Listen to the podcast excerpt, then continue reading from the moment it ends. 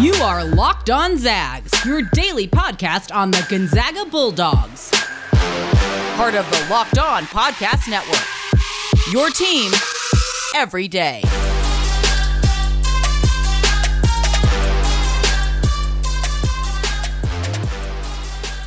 Hello and welcome back. It is Wednesday, March 24th, and you are listening to Locked On Zags, part of the Locked On Podcast Network.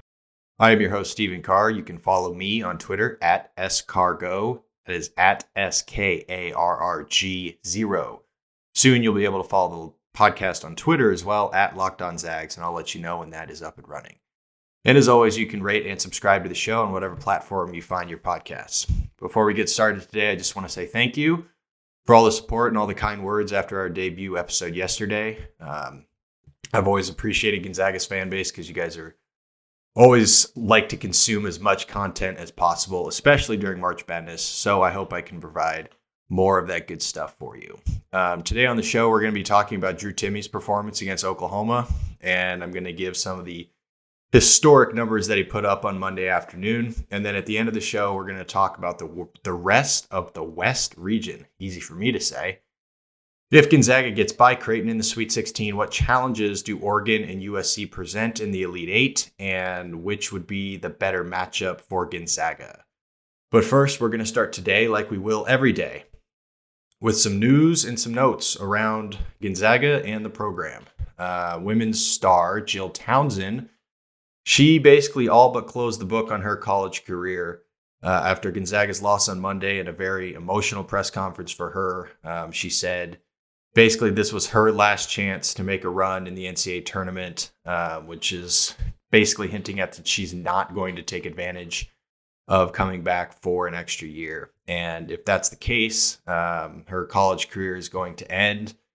She is part of the 1,000 point club at Gonzaga. Uh, she had three straight seasons where she shot over 40% from deep. Um, she returned after uh, a gruesome leg injury at the end of the 2019 WCC tournament. She rehabbed and returned and became a, the WCC Player of the Year in 2020. Uh, she was a two time first team All WCC performer and helped boost Gonzaga, like I said yesterday, into the top 15 in the AP pool and two top five um, seeds in the NCAA tournament over the past two tournaments that they were in, which is something that has never been done in program history. So, um, if this is the end of the college career for Jill Townsend at Gonzaga, she had one heck of a career, and we wish her the best in whatever her future holds. On the men's side of things, uh, North Carolina big man Walker Kessler has entered the transfer portal. And if you remember that name, it's because Gonzaga recruited him coming out of high school. Um, he spent his freshman year at Chapel Hill, averaged four and a half points, three rebounds in about nine minutes a game. And if you stretch that out over to a 40 minute uh, time span, it's about 20 points and 15 rebounds over 40 minutes. Um, obviously, he was frustrated with the playing time that he wasn't getting uh, because he was sitting behind some pretty good bigs already at North Carolina and uh, Bacot and Garrison Brooks. Um, but they gave him some extra run in February and in early March, and he had an eight game stretch where he averaged 10 and a half points and six rebounds. So he's he's a very capable player. He's seven foot one, big kid. He can stretch the floor a little bit. Um, and like I said, um, Gonzaga recruited him the first time around, and there's also a connection with Roger Powell because Roger Powell um, recruited him when he was still at Vanderbilt. So you can kind of put two and two together uh, when it comes to Gonzaga there. And according to a whole bunch of people, Gonzaga is already the favorite to land Kessler um, when he whenever he decides to choose his next destination. Um, and staying on that recruiting trail, uh, Hunter Sallis, the five star guard, um, ranked, I believe, sixth, fifth or sixth in the class of 21. He is set to commit on Friday, which is his birthday. Um, and it's looking like all signs are pointing to the Zags, but crazier things have happened.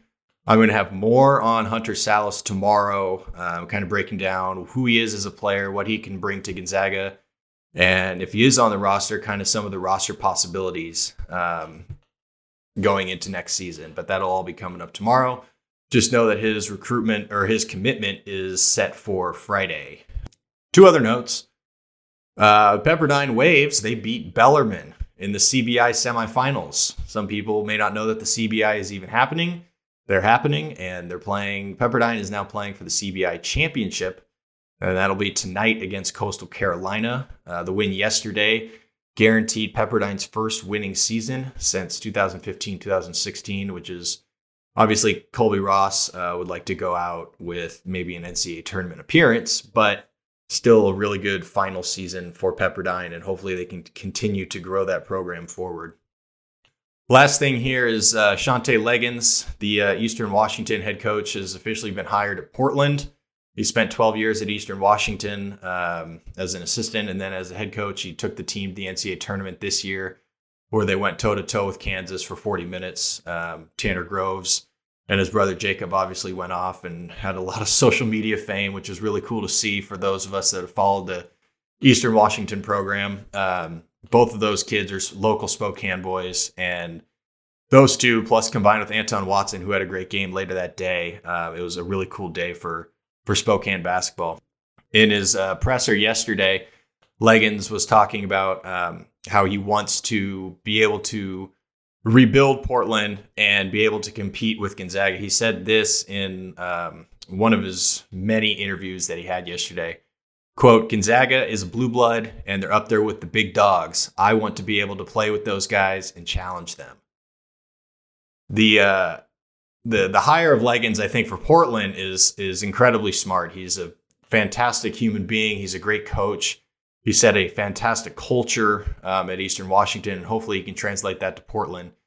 Um, Portland is uh, in dire straits, to say the least, as a program. Um, Terry Porter did his best over there, but he over the last three and a half seasons they went one in 53 in their final 54 WCC games. So um, it'll be interesting to see what Legans can do. If anybody can turn that program around right now, it's probably him. Uh, but there is a stat which is startling. Um, and I, for Legans' sake, I hope that he can um, change this stat. Portland has had 14 head coaches since 1953 1954 season. None of them have gotten head coaching positions at the Division One level after coaching the Portland Pilots, which is um, not great to say the least. So hopefully, Shantay Legans can turn that program around and continue his uh, upward trajectory as a head coach because he is a fantastic coach. And as I said earlier, is a fantastic human being with a great family, and everybody speaks very, very highly of him. Gonzaga baseball team. Let's talk some baseball real quick. They beat Washington seven to two on Tuesday night for the fifth straight win. Uh, they're twelve and eight overall. They're three and zero oh in the WCC this year. There's no WCC tournament this season, so whoever wins the regular season championship is going to get the auto bid into um, the NCAA regionals. So every single three game series is mightily important. So if you lose Friday night, you know, you got to be able to take Saturday and Sunday. Um, but the baseball team this year has been absolutely fantastic. They took two out of three from TCU on the road. Uh, I think they're ranked 11 at the time. It was the first time in a decade that Gonzaga took a road series from a top 15 program, which is awesome. They were 23 in the RPI heading into Tuesday night, and they're led by really just a veteran group full of upperclassmen um, in the starting lineup. Brett Harris, uh, his OPS is over a thousand. Stephen Lund is right in the middle of that lineup, and he's the power bat. He's got five homers this year. It seems like every time they need a big hit, Andrew Orzel is kind of that clutch hitter. Um, just going through the lineup one through nine, there's no easy outs on the team. And that's kind of always been um, what head coach Mark Machtolf, that's kind of just been his teams. I mean, he, he was a hitting coach uh, under Steve Hertz for a, a, while, and then he took over as, as a manager, and his teams have always just smacked the baseball. They've been fantastic hitting teams. Uh, but now they're starting to bring in more and more pitching talent. And this season, um, probably more than the last few they've had, um, they just have a lot of pitching depth. Uh, Alec Jacob, he's got 35 strikeouts in 22 and third, two, 22 and two thirds innings. A lot of twos in there. Uh, and he had a game earlier this season where he struck out eight batters in a row, which was pretty impressive. Um, Gabriel Hughes, Michael Spellacy, William Kempner. I mean, you can go down the line. I mean, last night, uh, one of their Tuesday starters, Nico Zeglin, he pitched five innings and struck out eight batters, only gave up two hits in a 7 2 victory. So, impressive start for Gonzaga. If you have the chance to watch them, a lot of their games are streamed on the WCC network um, Friday, Saturday, and Sunday, typically, or when their WCC series are. Obviously, with basketball going on, a lot of uh, the focus around Gonzaga is on the basketball team. But if you get a chance to watch baseball and you enjoy baseball, they're a very fun team to watch. They lost the WCC title in 2019, the last season that they played. Obviously, 2020 last year was cut short because of the pandemic. Um, but they lost the WCC title game in 2019, but they did make the NCAA regionals in 2018. And obviously, they're looking to get back there this year. And they travel to LMU this weekend. Coming up, Drew Timme, really good at basketball. We're going to talk about it. But first, this episode is sponsored by Blue Chew. Blue Chew is making waves and bringing more confidence to the bedroom. Blue Chew is a unique online service that delivers the same active ingredients as Viagra and Cialis, but in chewable form and at a fraction of the cost. Blue Chew is an online prescription service, so no visits to the doctor's office, no awkward conversations, and no waiting in line at the pharmacy. And it ships right to your door in a discreet package. The process is simple. Sign up at bluechew.com, consult with one of their licensed medical providers, and once you're approved, you'll receive your prescription within days. The best part? It's all done online. Blue Chew's licensed medical providers work with you to find the right ingredient and strength for your prescription. Don't like swallowing pills? No problem here. Blue Chew's tablets are made in the USA and they prepare and ship direct, so it's cheaper than a pharmacy. So, if you could benefit from extra confidence when it's time to perform, visit bluechew.com for more details and important safety information. And we've got a special deal for our listeners. Try Blue Chew free when you use our promo code LOCKED ON at checkout. Just pay $5 shipping. That's bluechew.com, promo code LOCKED ON to receive your first month free. And we thank Blue Chew for sponsoring the podcast. We've been telling you about Built Bar, the best tasting protein bar on the market for a while now. Built Bar is the amazing low calorie, low sugar, high protein, high fiber, amazing tasting protein bar with 100% chocolate in all bars. Now it's time to find out which Built Bar is the best. It is Built Bar Madness. Today's matchup cookies and cream versus coconut almond. For me, anything with cookies and cream is the winner. So I'm going with cookies and cream. But you can go to builtbar.com or go to at bar underscore built on Twitter. Remember to use the promo code LOCKED15 to get 15% off your next order. That is LOCKED15 to get 15% off your next order at builtbar.com and check back to see who won today's matchup and who will become the best tasting protein bar. Get all the sports news you need in under 20 minutes with the Locked On Today podcast. Host Peter Bukowski updates you on the latest news in every major sport with the help of our local experts. Follow the Locked On Today podcast wherever you get your podcasts. Okay, let's talk about Drew Timme for a minute. He was the star on Monday, the clear star. Austin Reaves, obviously, his, he scored 27 points. He was fantastic for Oklahoma, but Drew Timme was an absolute animal.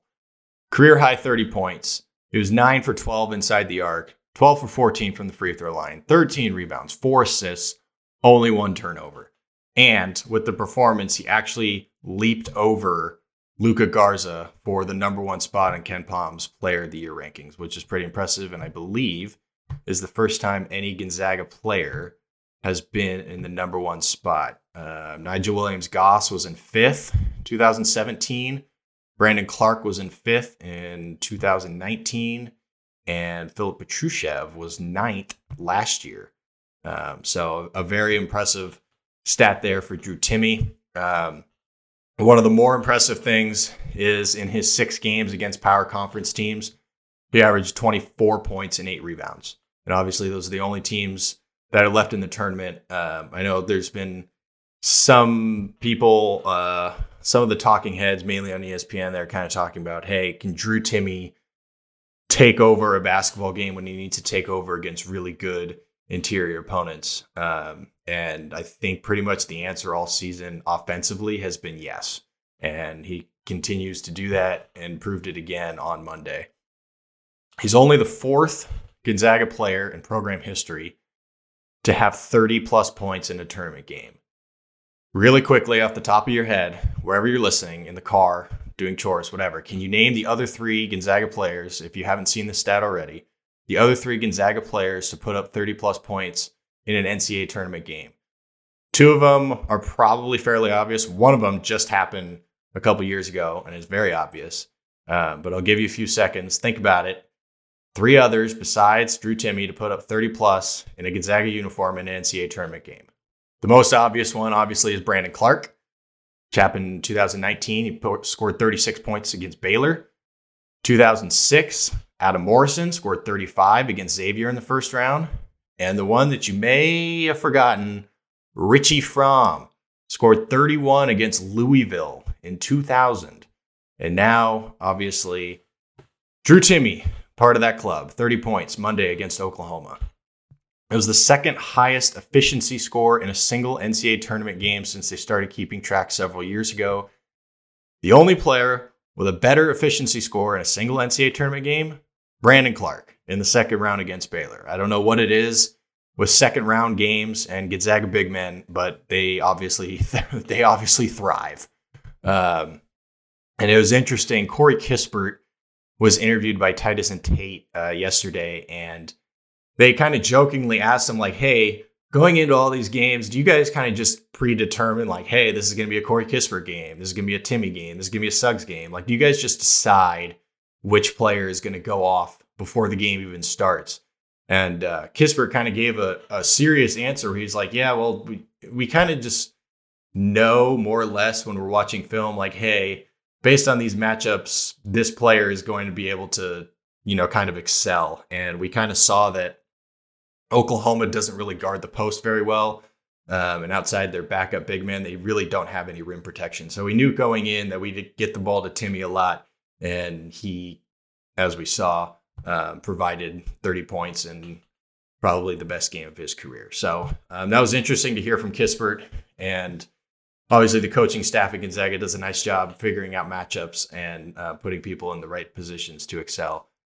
Brady Manek, who was the Oklahoma starting big man, he had no chance against Drew Timme. Like absolutely no chance of guarding him.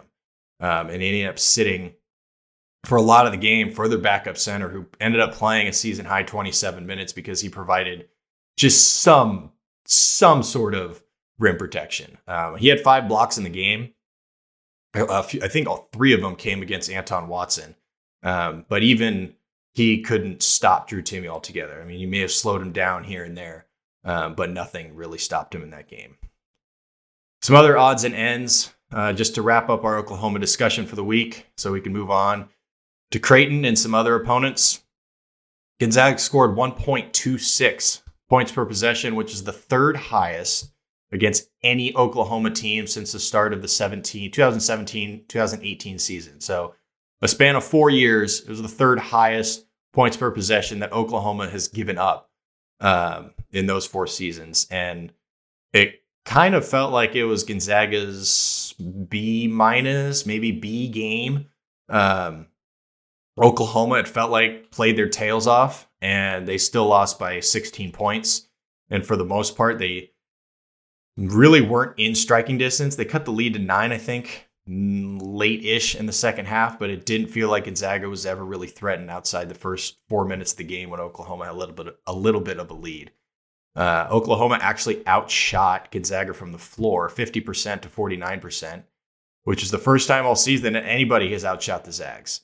Um, and despite all that, Oklahoma still lost the game by 16 points. So um, it's just interesting. I mean, you need to play 40 perfect minutes, and I've said this before on here, on other podcasts on Twitter. Like, if you're not one of the top, probably two or three teams, if you're not Baylor, maybe Alabama, uh, Michigan when they're at full health, like you're going to have to play 40 perfect minutes um, to beat Gonzaga. And Oklahoma played really, really, really well, uh, but they just didn't have the offensive firepower to keep up for 40 minutes.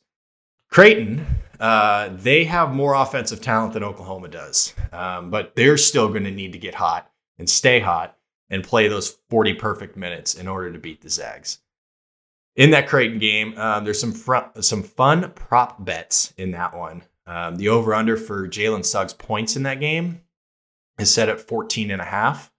Um, I think that's probably pretty fair.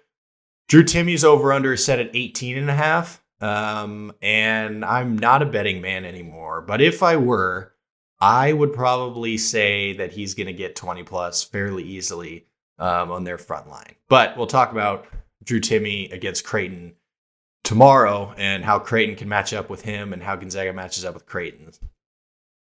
Uh, Gonzaga is the favorite to win the national championship as they have been pretty much all season long. They're at plus 140 right now. Baylor is right behind them at plus 350, followed by Michigan, Houston, and Alabama. This is really interesting. The favorite right now to win most outstanding player of the tournament is actually Jalen Suggs at plus 450, followed very closely by Kispert at plus 500, Timme plus 550, and Jared Butler from Baylor at plus 600. And if you want to bet on any of those, I know where you should go. BetOnline.ag. BetOnline is the fastest and easiest way to bet on all your sports action. College basketball and NHL are in full swing. BetOnline even covers awards, TV shows, and reality TV. Real time, updated odds and props on almost anything you can imagine, including those college basketball props I just mentioned. BetOnline has you covered for all the news, scores, and odds. It's the best way to place your bets, and it's free to sign up. Head to the website or use your mobile device to sign up today and receive your 50% welcome bonus on your first deposit. Bet online, your online sportsbook experts. Use promo code LOCKED ON. Football fans, the NFL draft is just weeks away, so it's time to start following our Locked On NFL Draft duo, the Draft Dudes podcast. Watches every prospect so that you don't have to. And the Locked On NFL Draft podcast is your daily draft news and mock draft podcast. Follow Locked On NFL Draft and Draft Dudes on the radio.com app or wherever you get your podcasts. We're going to talk about Creighton tomorrow on the show. Today, we're going to talk about what would happen if Gonzaga were to get by Creighton. So, we're going to talk about USC and we're going to talk about Oregon because both of those teams look like Final Four caliber teams on Monday. Um, Oregon beat up on or, or uh, on Iowa, and USC absolutely throttled Kansas. Um, I think both of those examples were uh, one of those things. I mean, we talk about. I think Fran Fraschilla likes to say this a lot on his broadcast, but teams play five great games, five kind of clunker games, and then you know the twenty games in between are kind of who you are. And I think on Monday, both Oregon and USC played one of their five great games of the season. Um, so they're not. I mean, they're obviously very, very good teams in the Pac-12, as we've seen in this tournament probably the most underrated conference in the country. Um, they've performed incredibly well, but I, the performances they had on Monday were kind of out of this world performances. Uh, obviously, they could happen again, uh, but I don't expect them to play that well multiple times in the tournament. Both teams are very different, I would say, uh, but they have their own challenges. Let's start with Oregon. They're 12 and 2 in their last 14 games. Um, and despite that, they actually dropped a few spots in KenPom heading into the tournament because their defense had taken such a hit. Um, they, they play five positionless basketball players. They spread you out. They score in a variety of ways. They're hyper athletic, super, super long, um, and they're just relentless offensively.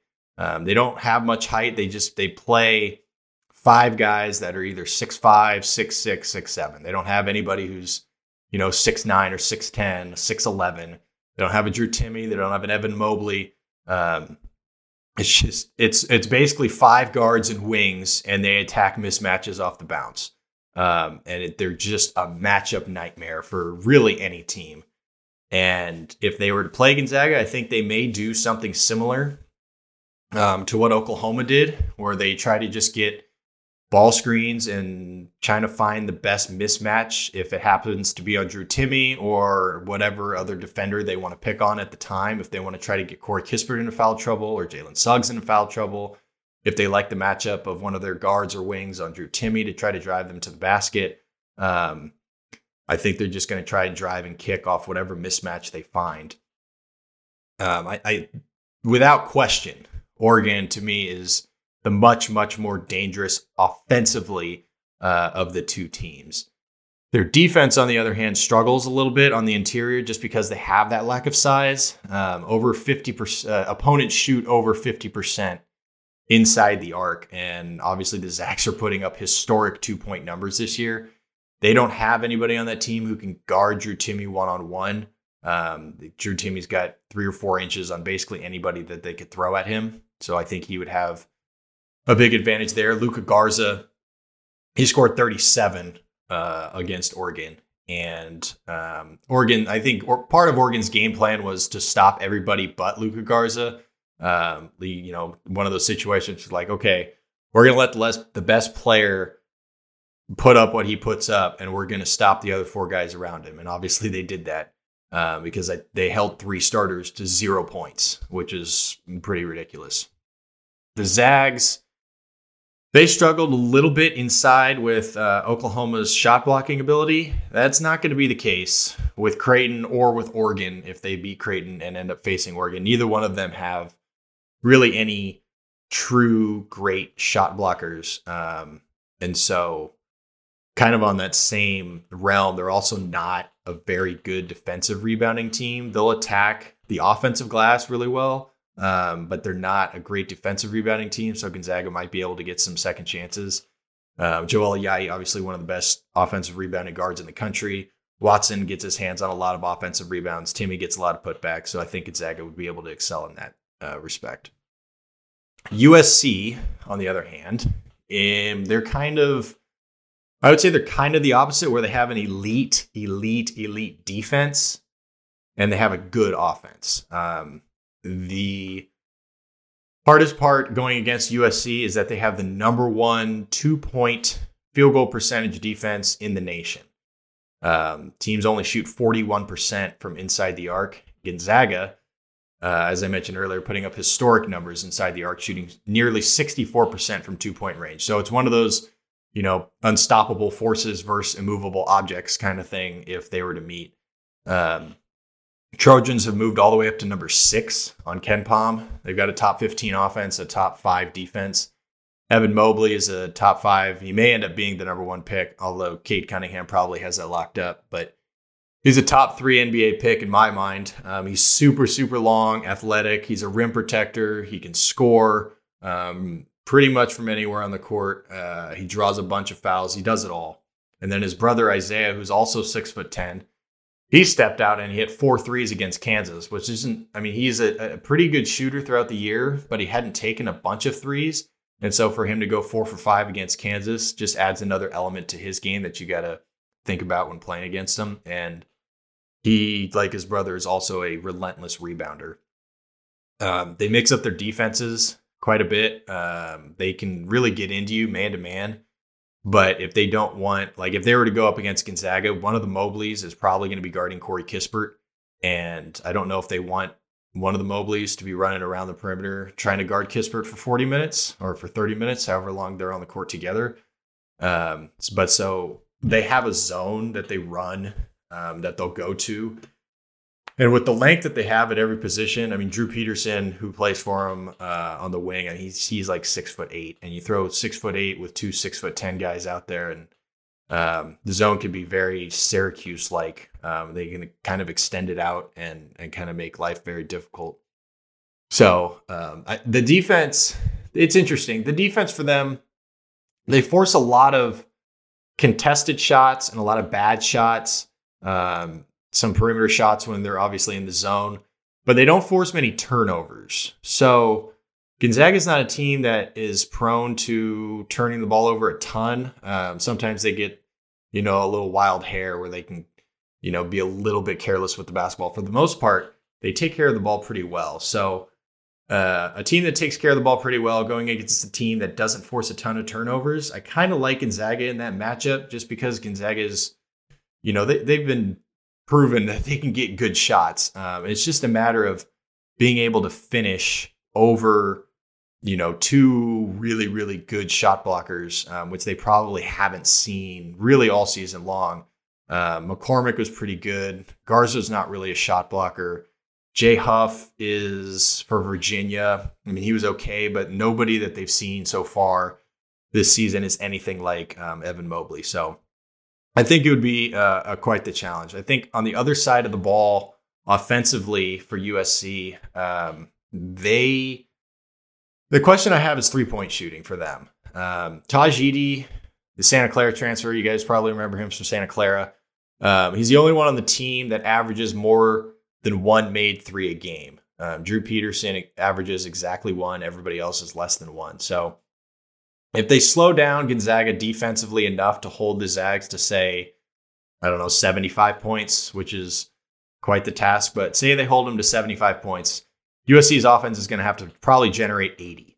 And that's going to require threes and it's going to require free throws. And they don't shoot that many threes. And they're one of the worst foul shooting teams in the entire country. They're shooting 64%. So, as I mentioned earlier, you have to be perfect um, to beat Gonzaga. And so, that three point shooting and that foul shooting, both of those are going to have to show up in a major way uh, if they're going to play in that possible Elite Eight game. Personally, I always prefer to play the team with the weaker defense. Um, at least for this Gonzaga team, uh, the Mobleys to me are very scary. Their ability to mix up defenses and protect the rim is is kind of worrisome. Oregon just doesn't have that shot blocking, and for a team like Gonzaga that gets to the rim at will, I would rather face the team that won't prevent that from happening.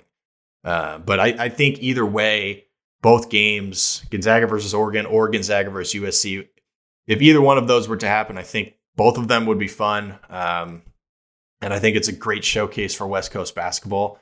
And the Pac 12 has been proving the doubters wrong pretty much all tournament long, which I think has been awesome. Um, uh, the, the Big Ten kind of got a lot of the love this year for beating up on each other, even though they didn't have the non conference uh, resume. And it, it's just, it's interesting because with the pandemic, like teams weren't able to travel all over the country. I mean, Gonzaga was able to, but they're in such a different situation because they play uh, in the WCC, so they just don't get those challenges. So they're kind of required to go out and play no matter what the situation is, pandemic or not. But some of these other schools in the Pac-12 and the Big Ten, like they played all their non-conference games within, you know, a two or three state radius. So you didn't get, you know, the huge preseason tournaments where a Big Ten team could play a Pac 12 team in like the semifinals of Maui or something like that. Um, so the Big Ten and the Pac 12 didn't really have big non conference results. So the Big Ten beat up on each other, the Pac 12 beat up on each other. And for some reason, everybody's like, well, the Big Ten's really good because they're, you know, we've got seven ranked teams or eight ranked teams, whatever it is. And they kind of overlooked the Pac 12 who's doing the exact same thing and you get into March, and the Pac 12 is outperforming every other conference in the league. So, shout out to the Pac 12 for sh- the showing the doubters wrong or proving the doubters wrong. Um, and I know a lot of Gonzaga fans took uh, a lot of talk from some Big Ten fans this season. So, uh, I'm sure some Gonzaga fans are happy that the Big Ten is not doing as well as expected. All right, that's going to do it for today. Tomorrow on the show, we're going to talk about Creighton. A lot, a lot of Creighton. Uh, we'll break down their personnel, how they might be able to cause some problems for the Zags, and then how Gonzaga can kind of attack Creighton on the offensive end. Uh, we'll also talk about Hunter Sallis. Like I said, his commitment date's right around the corner. We're going to go through some roster possibilities if he were to come to Spokane um, and kind of what that would look like. Don't forget, you can rate and subscribe to Locked On Zags wherever you get your podcasts. You can follow me, Stephen Carr, on Twitter at scargo. That's at S K A R R G zero. And eventually you'll be able to follow the podcast on Twitter as well at Locked On Zags. Enjoy your Wednesday. We'll see you right back here tomorrow. And always remember, it's a great day to be a Zag.